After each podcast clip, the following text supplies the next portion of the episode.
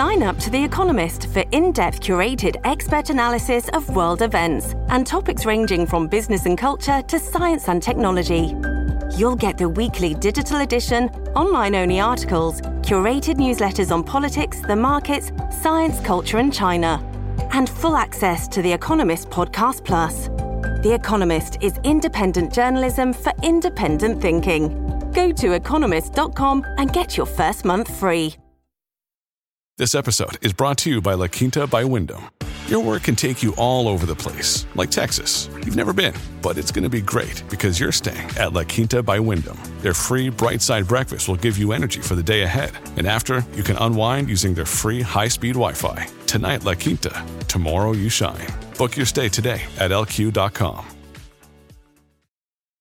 This episode is brought to you by Shopify. Whether you're selling a little or a lot, Shopify helps you do your thing, however you cha-ching. From the launch your online shop stage, all the way to the we just hit a million orders stage. No matter what stage you're in, Shopify's there to help you grow. Sign up for a $1 per month trial period at shopify.com slash special offer, all lowercase.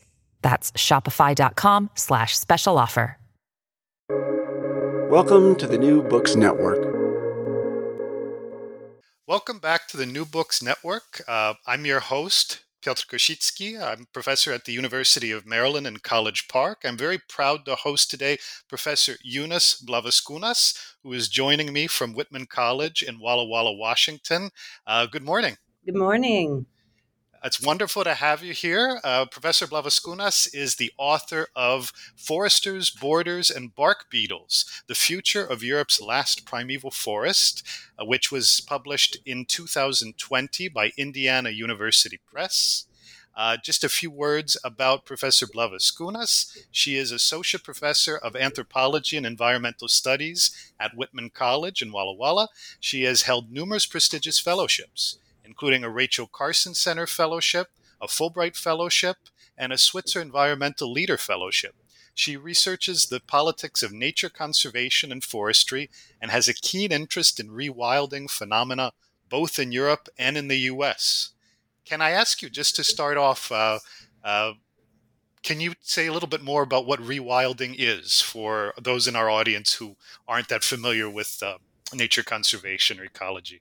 Sure. Rewilding is the idea that you uh, let go of certain domestic ideals about what a landscape could be. So it takes many forms, but across Europe, it's about de domesticating animals and moving them around in the landscape. And in the US, it seems to be a lot about uh, moving large predators around. Um, um, taking degraded ecosystems and restoring them, but with um, sets of ecological relationships that are a bit predetermined.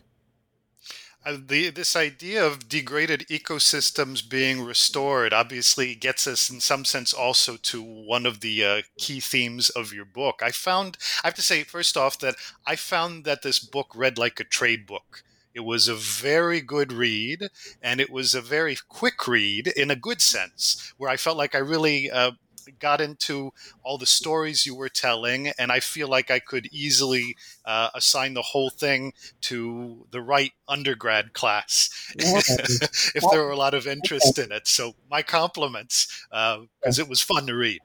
Uh, I wanted to ask: uh, Is this the kind of book that uh, basically needed to be prepared over the course of many years? Or is it the type of book that could be written with a kind of bird's eye view packed in more briefly uh, with the with this sort of more focused you know is rewilding and thinking about it in Poland something that you could have done in a couple years or it needed a lot of time to percolate? Oh I think it needed a lot of time to percolate not only because I had been going to Poland for so many years or other projects kind of derailed me derailed the writing but uh, I think the story is much richer if we think about this story as a transition, if we think about it as a period of post socialism, which unfolded uh, both in the forest and in the composition of the forest, but also what happens politically, uh, what happens socially with people. Um, I mean, one of the most interesting things for me was what happens to people who are classified by the communist government as worker peasants um, when you have the rise of ecotourism in a totally different way than you had in the communist era. Um, who's moving to this area? Uh, how do people who have lived in this area for a few decades or even hundreds and hundreds of years, how are they sort of redefining themselves along the lines of, uh, yeah, what, what is capitalism? What are the aspirations for the future? How should this forest be used and protected and visited by tourists? So I'm I'm really happy uh, for any sort of delays that got in my way in terms of writing this book because I kept finding ways to go back and do a little more research and oh then this was happening and this was happening and I can't stop the writing of this book now. So I feel like yeah, I did need that amount of time. And of course, any book can be written in a short window, but you get a different type of perspective when you do that. Well, as a historian, obviously, I would also uh, say that that that the the accumulation of material, which you just described, at a certain point, we try to maybe artificially put a lid on it and say that's it. But when you're living the material as an ethnographer, obviously, I'm not an ethnographer, but one of the virtues of this book is I feel like I'm living the material with you when I'm reading through it. Uh, there are individuals in your book, your protagonist, who died. So, in some sense, you have a an organic bookend, so to speak, there for their stories, right? But uh, for the political side, and obviously, post socialism is a living, breathing phenomenon.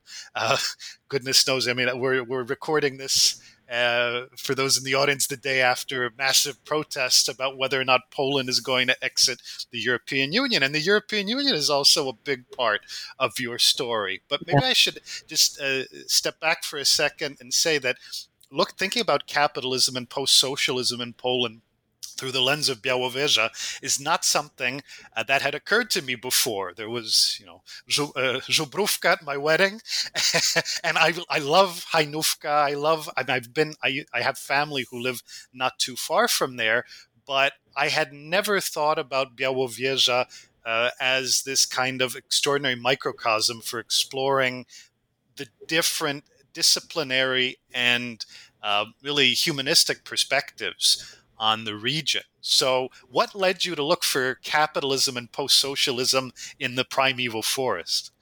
Oh, well, you know, I think when you read the book, you realize I don't go there looking for one thing or the other. It's kind of a, a series of accidents, but also, I mean, along the way, I'm also always in conversation with environmental historians.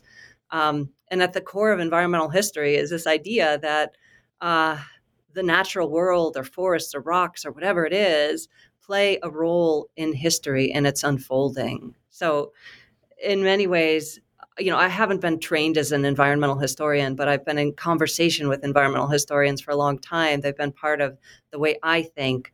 Um, so it, it it almost seems intuitive to me at some point, it, you know, as I develop as a scholar, that this is really the only way to tell that transition is to tell it in relation to what is the composition of tree species, of bark beetle, of dead woody debris on the forest floor, and how does that inflect upon what people imagine as being communistic or capitalist or capitalistic?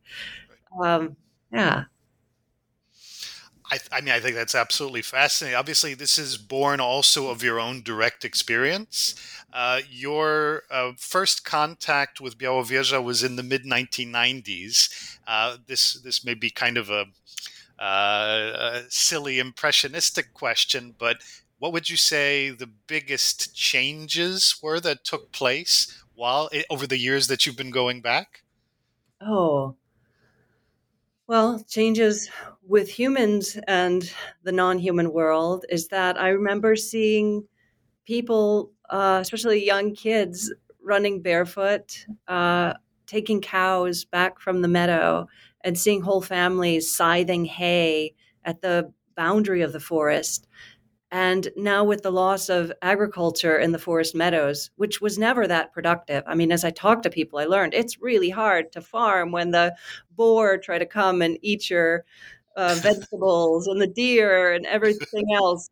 But what's happened is that bison, these woodland bison, have come out of the forest into the meadow. um, now that people by and large have stopped farming. Um, so that's occurred. But I also saw the loss of a number of very old trees in the forest. Um, you know, you could see this on the Shafa Reserve as you're driving into Białowieża. Um, and then, um, wow, I mean, certainly humans and ecosystems together are very dynamic. Um, you know, I saw sort of wars over dead woody debris on the forest floor. And for people who haven't read the book, I mean, dead trees uh, toppled over on the forest floor can provide a lot of nutrients to the ecosystem. They can provide uh, areas for lynx to run over, uh, small mammals to go under. They retain a lot of moisture in the landscape in a climate that's drying out. So, uh, you know, as as the Capitalocene uh, uh, extends, we also see climate change extending, and that means hotter, drier summers. And I know people, if they're listening in Europe, totally know what I mean. And so oh, that yes. means the spruce are toppling over. Spruce, which were uh, heavily planted in the 20th century. Uh, what does that mean? Is this forest? I mean, this forest also has many oaks, 500 year old oaks, lindens, hornbeams. Is it a deciduous forest? Is it a um, you know, um, forest with pines and spruce? Uh, what sort of compositions should there be? I mean, these very kind of ecological and management questions are at the core of how people have been identifying what they are fighting over in this forest, and those are fights about politics. So, uh, those are the kinds of changes I've seen over the last 25, now, gosh, more years.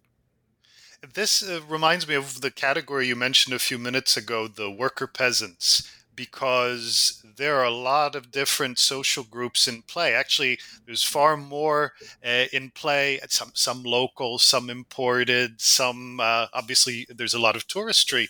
But the idea of, let's say, maintaining worker peasants and also maintaining gentry even if it's more in terms of cultural legacies and everyday practices. Uh, once the communist system collapsed, uh, there's a, a I, I, you know this study by Longina Jakubowska, Patrons of History. Yeah. It's something that's helped me in my own work, uh, which she basically focuses on uh, Polish gentry through a series of political orders and looks, for example, at how uh, the construction of the communist order benefited from uh, appropriating certain practices and certain cultural norms of the gentry. Is there really class warfare in Białowieża? Ooh, ooh wow. Um, that sounds like a historical argument. Um, I don't think I made intentionally it. provocative. And of course, I mean to be fair, we could distinguish different time periods here because it would be strange to say that there's class warfare uh, before 1989, but maybe that's another change you've seen. I'm just curious what you think. Yeah, I mean, I just want to acknowledge another scholar who's helped me think about that, and that's uh, Tomasz Zarycki, uh, who wrote. Um, Totem Intelligentsia and a number of uh, books about and articles about the legacy of the aristocracy. Does the aristocracy die when communism is put in place or not? Or how does the how do the new communist apparatchiks appropriate the customs and manners of the aristocracy? Um, so, you know, class warfare is also a Marxist term, and you know, you think then whose term should I use to apply what's happening in the present moment? I mean, there are certainly class antagonisms going on, um, and uh, but one of the you know interesting ideals of the the capitalist moment is that oh that doesn't really exist. Everybody's just kind of a an independent agent, and if you're smart, you can pull yourself up from the bootstraps and become an entrepreneur.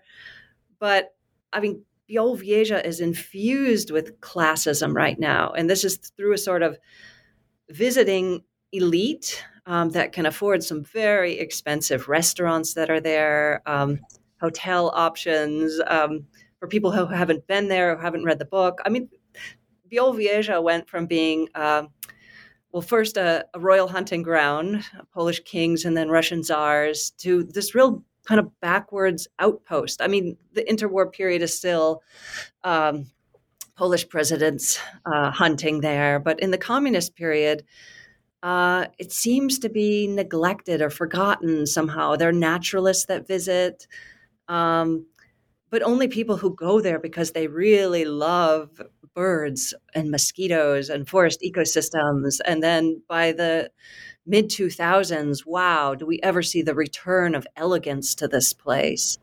Um, and, you know, many local people become wealthier than they were. I would not call them wealthy, but people went from not owning a car and to, uh, you know, using bed and breakfast money and businesses and loans to take a vacation in Italy or Egypt. And I think that felt really good to people.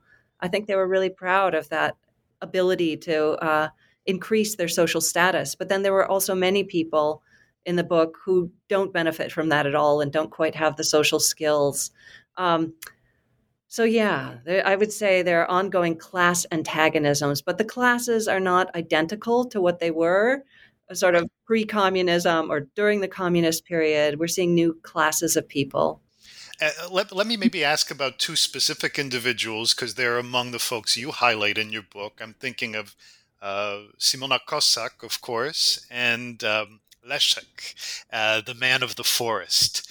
Uh, the the Kossak name is a name that obviously uh, I think many folks who know contemporary Poland would have encountered through the Panorama Racławicka, through the, the, the, the, the, the, family of painters, right? But, um, uh, but this is a major figure, a towering figure, and in some sense, uh, a really unique and almost mythologized figure. The the lynx sleeping in the bed and the complete lack of any technological uh, entanglements. Uh, can you say a few words just introduce for those who haven't um, seen your book yet? Uh, yeah, this powerful scientific figure. Yeah. Well, uh, you know, it's very funny the way I come to know Simona. So I'm working at the U.S. Forest Service in Washington State, and these Polish foresters come to visit us. Um, and they tell us about the Białowieża forest. But then through somebody who works at the World Bank, I get Simona's name and phone number.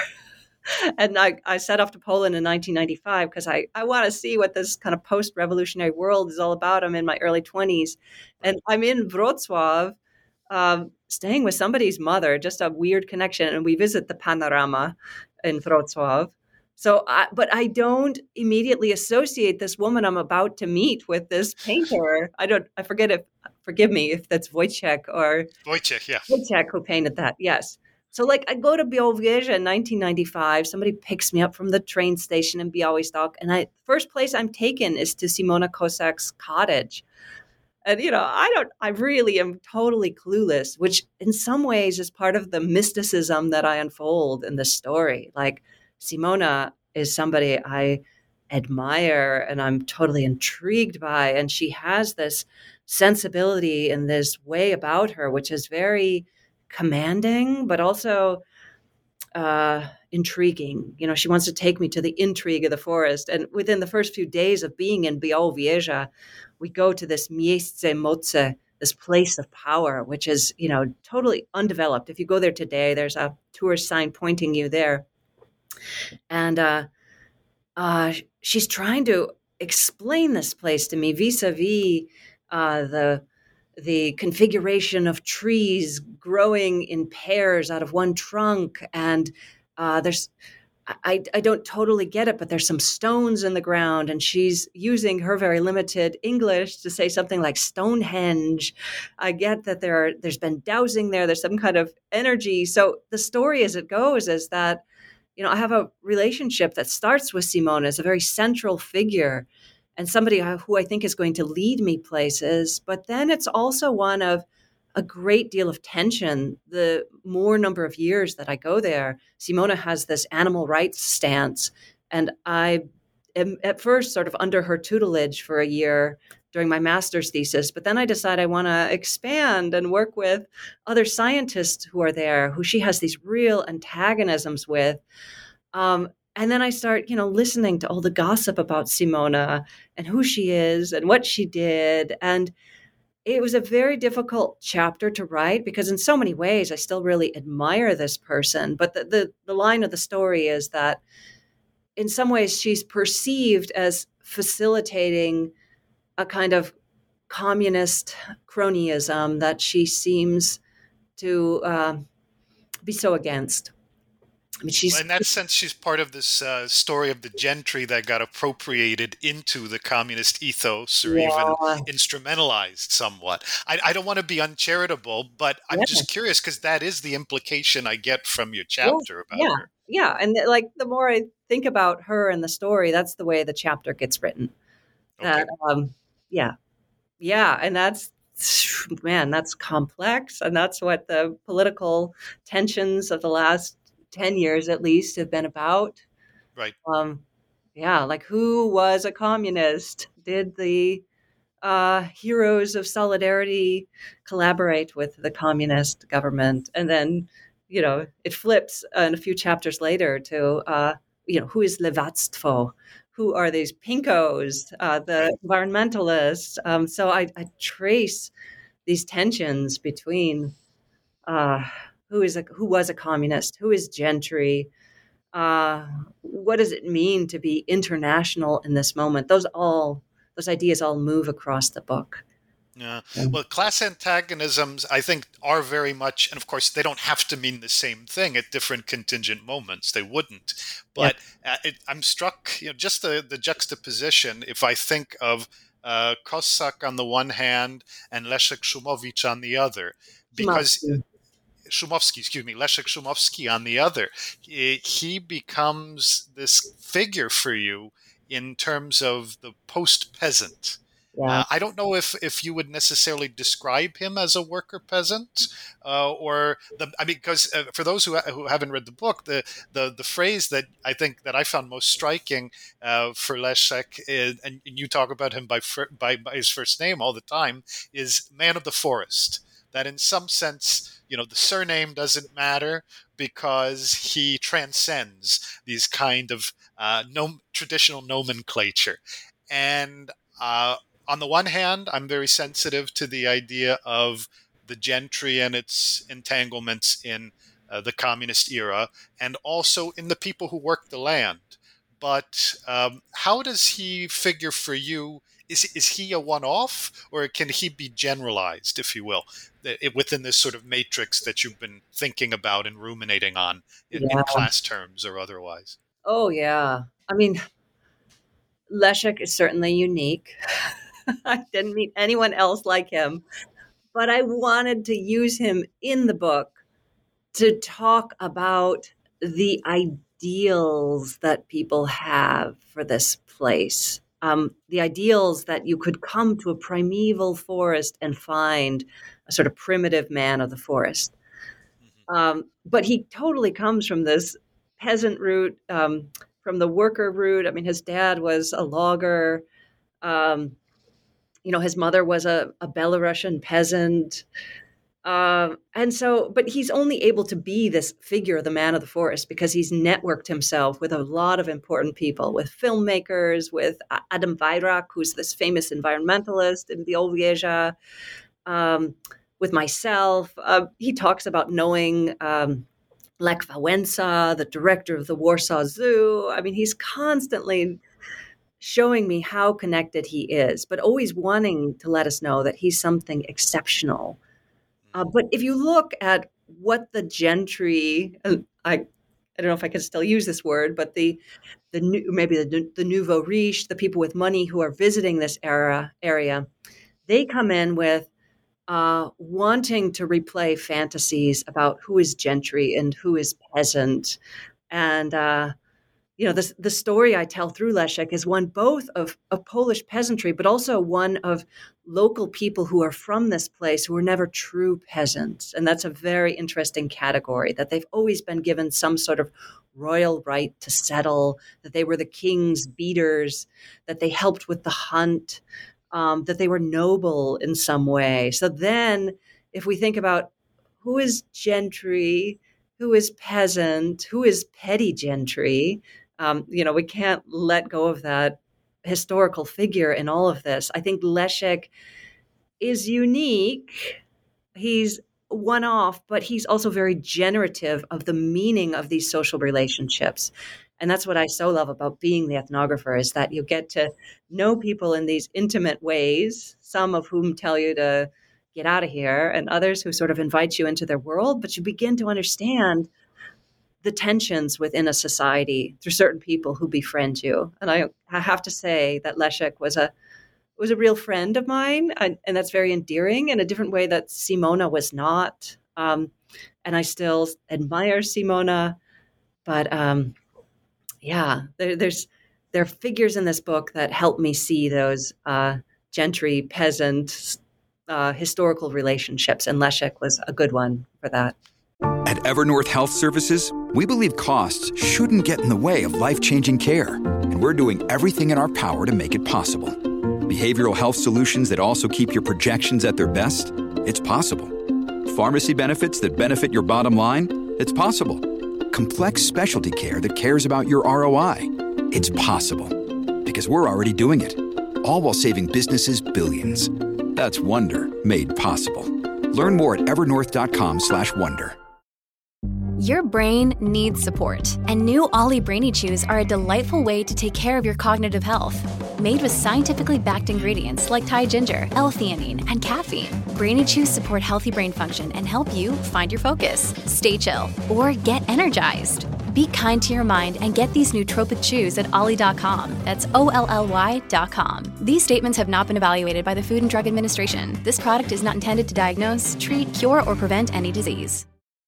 Your casting, especially of Leszek, uh, reminds me that when I was reading your book, on many occasions I was thinking about Pan Tadeusz. Oh, and yeah. not just because of Soplicowo, Yeah. right? The uh, That's a real- the uh, the faux recast hotel for uh, for wealthy visitors and folks who want to take those uh, those you know uh, very carefully managed and curated trips into the Belarusian side, but also because Leszek for me recalls the the Mała Szlachta to a T. That's mm-hmm. partly actually why I asked the question about post peasant identity, because in some sense, by being attached to the post peasant identity, but in this cosmopolitan way you were describing a minute ago, he really inscribes himself for me into uh, very early 19th century kind of trope, uh, literary, social, right? The folks left o- the leftover, if you will, the leftover identity, but in some sense also the uh, the, the shared border with Belarus and the transition from Soviet Belarus to uh, transition such as it was to Lukashenko. I was reading this book not long after the the massive protests started last year, and I'm curious if you feel like that meant anything at all within the Białowieża region, because there's this emphasis uh, in in in uh, certain parts of the book on uh, tutejsi, right, the folks from here, which also is a very sort of long-term historical social category of significance, uh, in the sense of not wanting to speak to broader trends, but being really embedded in uh, complicating and problematizing and breaking norms uh, in a way that, that shows a lot of the continuities that you were just talking about, whether left over from the Polish Lithuanian Commonwealth or really uh, showing that some of these constructions are artificial on the Polish Belarusian uh, border. I'm, I'm just curious um, to stick with Leszek for a second. Could he have grown up in uh, on the Belarusian side, or could he have fun- functioned on the Belarusian side and been more or less the same, or did he really have to be uh, ultimately Polish? Uh, Yeah, that's a good question. Well, first of all, I don't want to speak directly for the way people living in Białowieża today interpreted the events in Belarus because I haven't Sure. been there in three years, so I don't want to get myself in trouble. But what was so surprising to me when I was there was how much people talked about what it meant to be Belarusian on the Polish side of the border, what that idea of Belarus meant, but then just an unknowing of what was happening in Belarus in many ways. Um, nobody ever talked about um, the Accords, which dissolved the Soviet Union, which took place in the Belovezhskaya Pushcha on the Belarusian side. So I don't think, I think Leszek became Polish with this undergrounded Belarusian identity, um, an identity that was always present, always part of Tutejsze, but in so many ways was Polonized. And I don't want to see that Polonization as complete or that there's ever some kind of pure ethnic identity because this term Tutejsze means I am from here. But there was certainly in the interwar period, um, you know, a time when uh, Belarusians were associated with the Soviet Union they couldn't get jobs in state forestry as school teachers. Um, there were language schools that opened and then closed. Um, and then the communist period, nobody's supposed to be talking about who's Belarusian, who's Polish. So this kind of suppression of ethnic identity that then finds some flourishing in the post socialist period. But for people who have mixed ethnic heritage there, uh, there's certainly an ideal that it's better, I think, to be Polish, um, and not, of course, amongst everyone. But I, we have to understand the way that dominant trend works in terms of when is it okay to speak um, you know, our own language. Is that appropriate in shops where there's mixed identity? Is it only if you belong to the Orthodox Church? Um, you know, and then it would become interesting for me who would sing uh, songs that were associated with you know being in this place forever? Who would say oh those songs are really soviet songs. What sort of polish songs would get sung? I mean leszek talked about himself a lot as as being polish. I mean he was very clear about this belarusian heritage but it wasn't in a way that certainly certain identity activists belarusian identity activists in cities were doing um, people like Sokrat Janowicz from Krynki, um, people in Hajnówka or you know other nearby towns that really wanted to visit Belarusian cultural centers and make sure that their kids went to a language school. I mean, Leszek didn't have any children who lived with him. The book sort of identifies that he has one child that's um, living far from him that he never really knew. Um, so that's also not an issue for him uh, reproducing ethnicity in that way. Um, I can imagine also, you know, when, when Poland became part of the EU, there used to be a lot of Belarusian traders that could be found in the town of Hajnówka. And then they suddenly also just disappeared. There's this new open border that's for tourists. So you mostly have Polish tourists going into Belarus. I saw very few Polish, Belarusian tourists coming into Poland. So that's that's also this Soplicowo, or the ideal that um, what it means to be Polish could potentially mean to be multi ethnic, but the ideal of being Polish is, on the one hand, is not just this right wing version. It could mean a Mickiewicz um, um, idea that there are many languages and cultures tied into the Polish nation.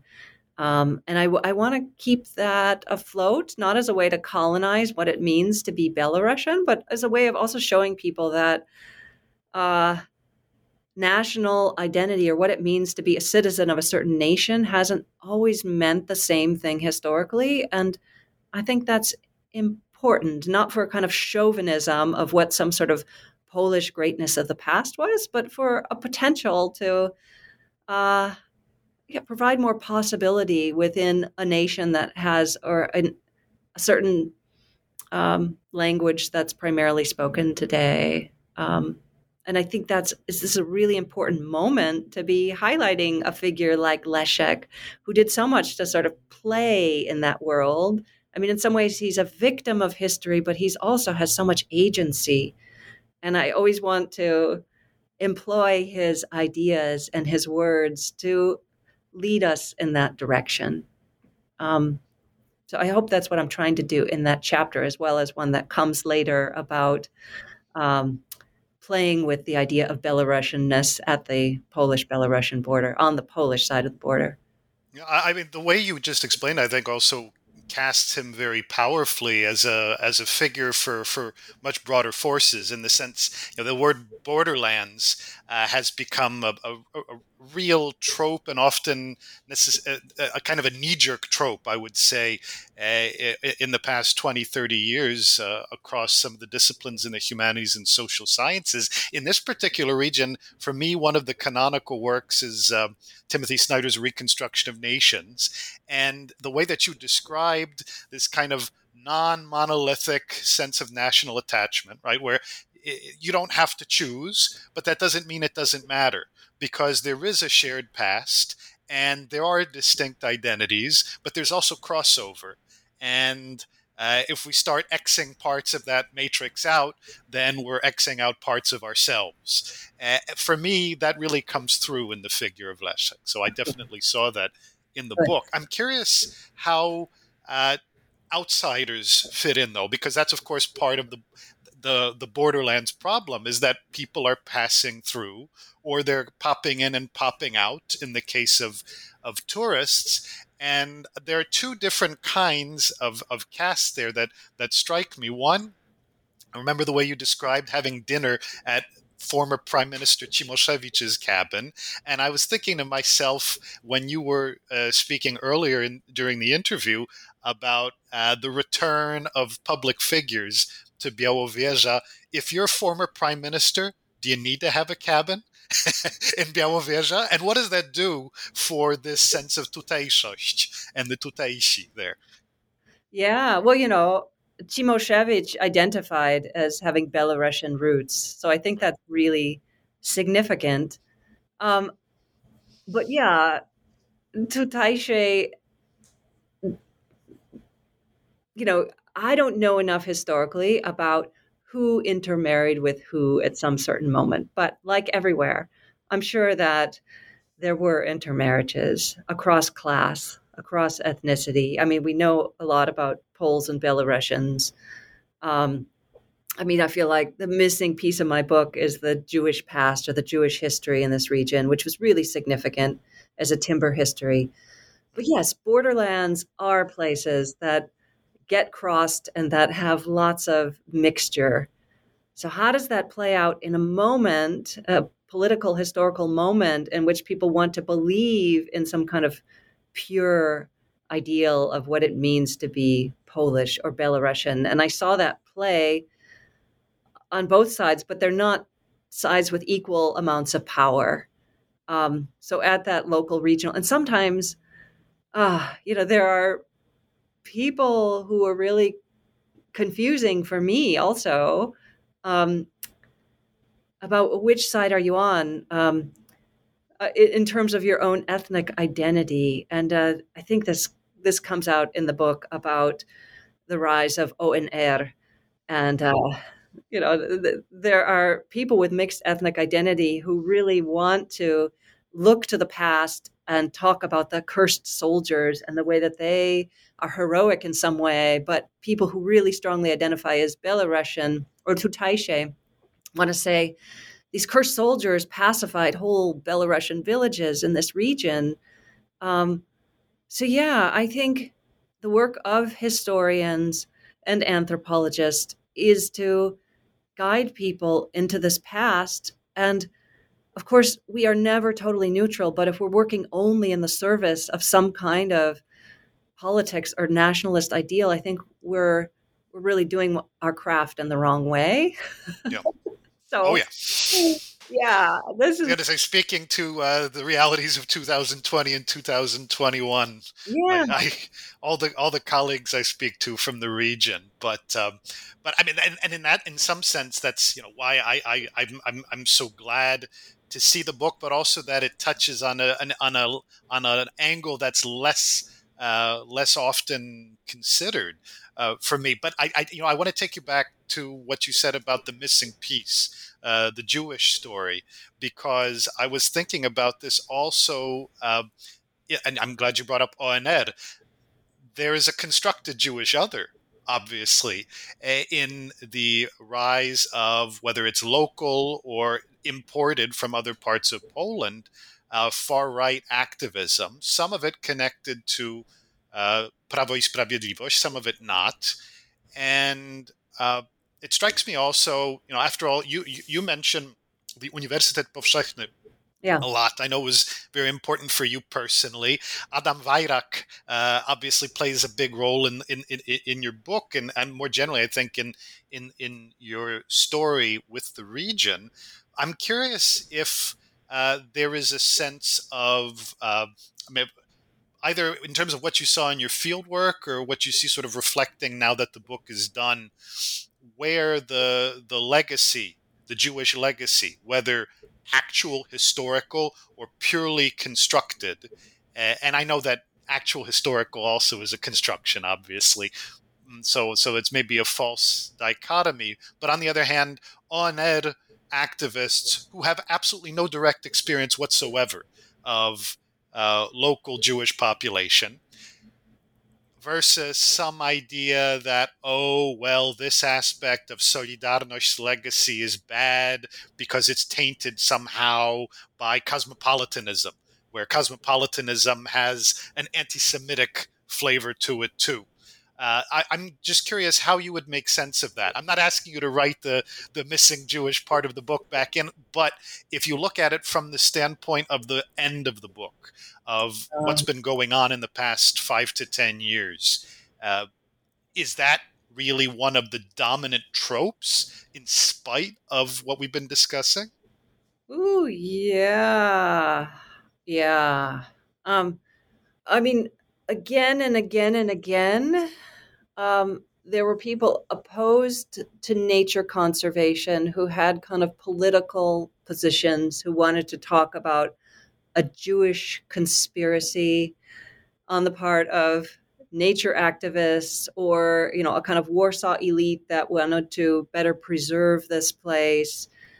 Um, so that's underlying. I think my own apprehension about really writing effectively was that I felt like I would need to be a historian or I would need to ask questions in a different way than I had been asking them. So I just sort of nod in a few short ways in the book to that tension and uh, the, the, history behind ONR and Roman Dmowski and the kind of poisonous idealizations about which ethnicities or nations can be ingested into what it means to be a Pole and which need to be excised or cut out. Um, I also want to nod to the important work of Katarzyna Winiarska, who was um, a teacher at the Uniwersytet Powszechny, um, and she's married into the Kuron family that I write about in the book. Um, she is uh, you know she she doesn't have an advanced degree but she has been doing all of this groundwork to uh, find information about the jewish past to um, interview people in israel in the us i mean survivors of the holocaust who came from białowieża who are now in their 80s or 90s um, she's created an online museum of these resources. Um, i always knew about a uh, a site where both Belarusians and perhaps Poles and Jews were executed. This is kind of mass execution site during the Nazi occupation, German occupation. Um, but there was no memorial there to Jews. It just said uh, Poles and Belarusians died here. Um, there was a big kind of metal eagle. It was a sand pit that was dug out. And I know that she's done work to um, memorialize that place, to add a Star of David um, to bring people into dialogue about what that Jewish past has meant. Um, so I wish I could. Um, that that might be you know a next project, um, but I wasn't able to do it with enough precision to do it well. Um, and so I hope, although it may be possible that people really see that as a flaw of the book, and I just want to apologize for that, but also to stress my limitation of capacity in really accessing that story and doing it in an accurate way. I think that would make a wonderful follow-up project, and I, I completely. I mean, I, I it, it not having worked directly there myself as a researcher, I can see the time and the depth in a slightly different direction that would be required. Uh, are you thinking of doing that follow up? well, no, no, no commitment required. um, not on the top of my list. Um, I'm really interested in rewilding phenomenon, but yeah, maybe. My next okay. article is three years away, so we'll see. I understand. I understand. Um, uh, we have about 10 more minutes, so there are maybe two or three other things that I want to touch on. I actually haven't talked much. Obviously, I'm a historian, so uh, you can see my uh, so called déformation professionnelle. I keep dragging you back into history. But why don't we talk for a second uh, in more anthropological terms? How you feel that looking at a primeval forest and the way it's narrativized and the way that its historical narratives are reconstruct constructed and reconstructed in light of contemporary politics, which especially is where your book ends. Uh, translates back and what kind of implications it has for thinking about the way you, you sort of position early in the book historical time on the one hand and deep time on the other. In other words, uh, if I can put this a little bit naively, does it matter to the forest in deep time terms what the narratives are? This is an environmental historian's question, too. Yeah. Yeah. Well, who can speak for the forest? Um, I mean, I, I'm very influenced as an anthropologist by what's called the ontological turn. So, this is the idea that anthropology moves from only studying humans to seeing the agency of non humans. Um, and here we have the forest. Um, and of course, this forest has been in existence as a forest since the end of the Ice Age, you know, and it wasn't industrially logged until World War One. So the forest has a lot of memory, it has a lot of integrity, but I also think the forest is never inert backdrop. It is always acting on people too. I mean, it has agency. So the, you know, the reason I kept going back to Białowieża were these bark beetle outbreaks, and bark beetle is in the title of the book. What's that all about? Well, this is a native bark beetle uh, that has been in existence as long as the forest has been in existence, but it only preys on on spruce trees, and so it weakens the tree um, you have outbreaks every few years, and some years they're worse than others.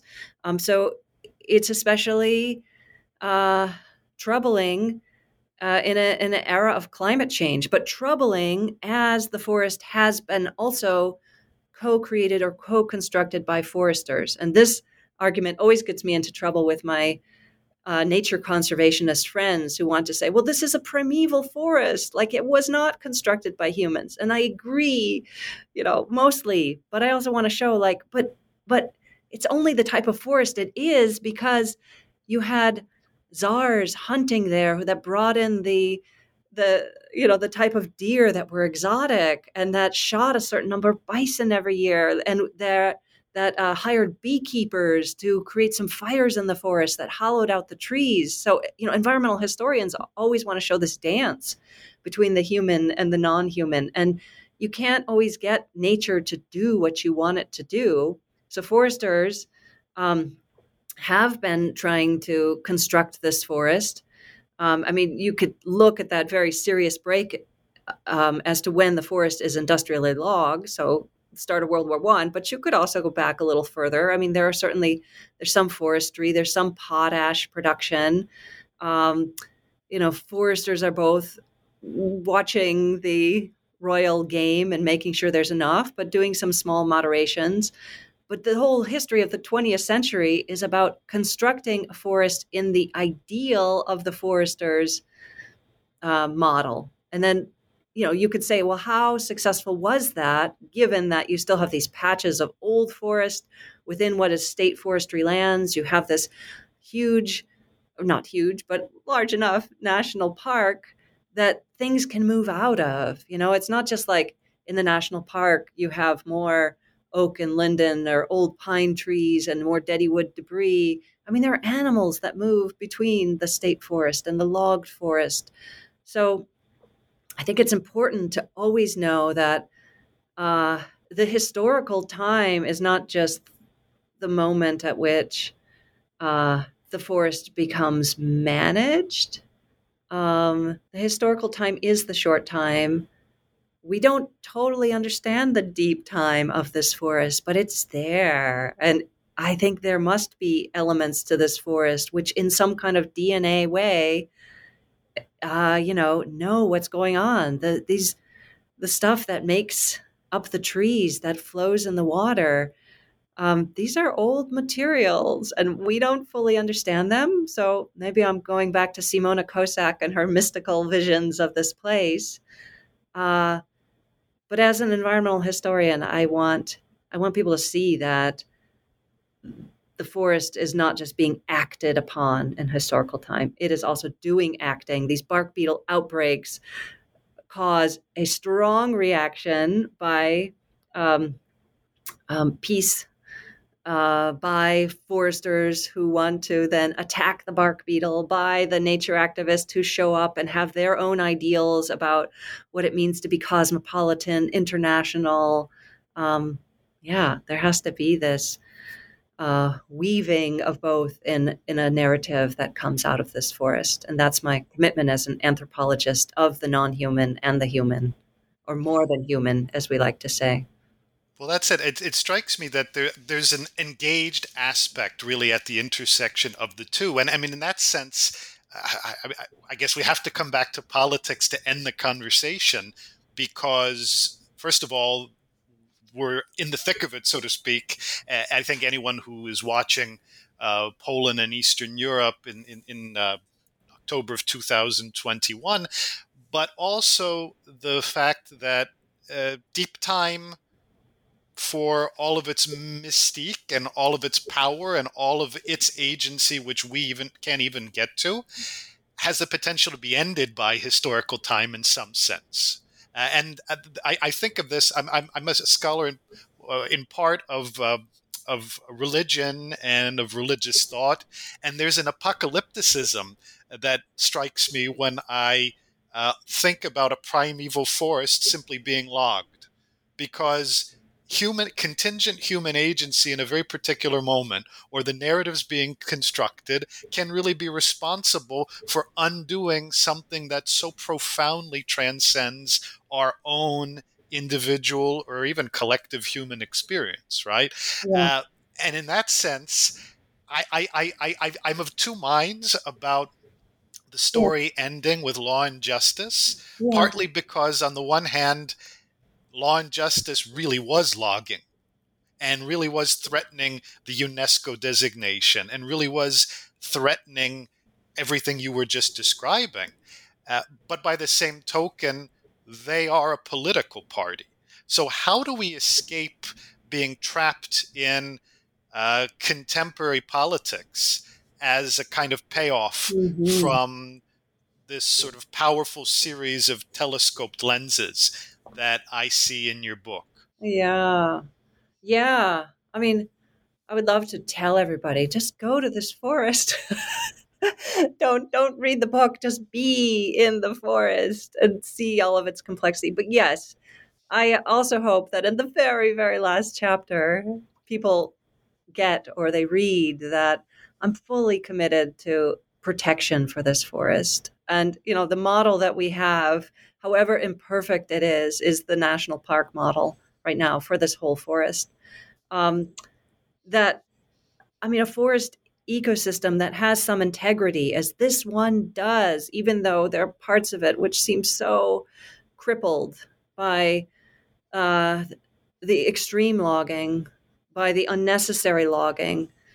Um, I think this forest still has the potential to uh, regrow, to regenerate, but that's not going to happen as long as humans are constantly there with a managerial agricultural model of growing trees and growing trees is the most important. And I, I just I think one of the solutions that not enough people have looked towards a solution for like for for jobs of foresters um, is there's all this agricultural land outside of the Białowieża forest. I mean, we could really think about expanding this zone. We could think about if we really need, there's lots of trees grown in Europe. I mean, lots of trees all over Poland, Sweden, elsewhere. But if you want to keep people working in state forestry there, I mean, one could purchase agricultural land and slowly grow this forest out and out and out, and then grow that. Um, uh, let's use the word pristine. Um, you know, this kind of pristine national park area. Um, let that grow. Think of small nudges for like how to restore the hydrology of this area.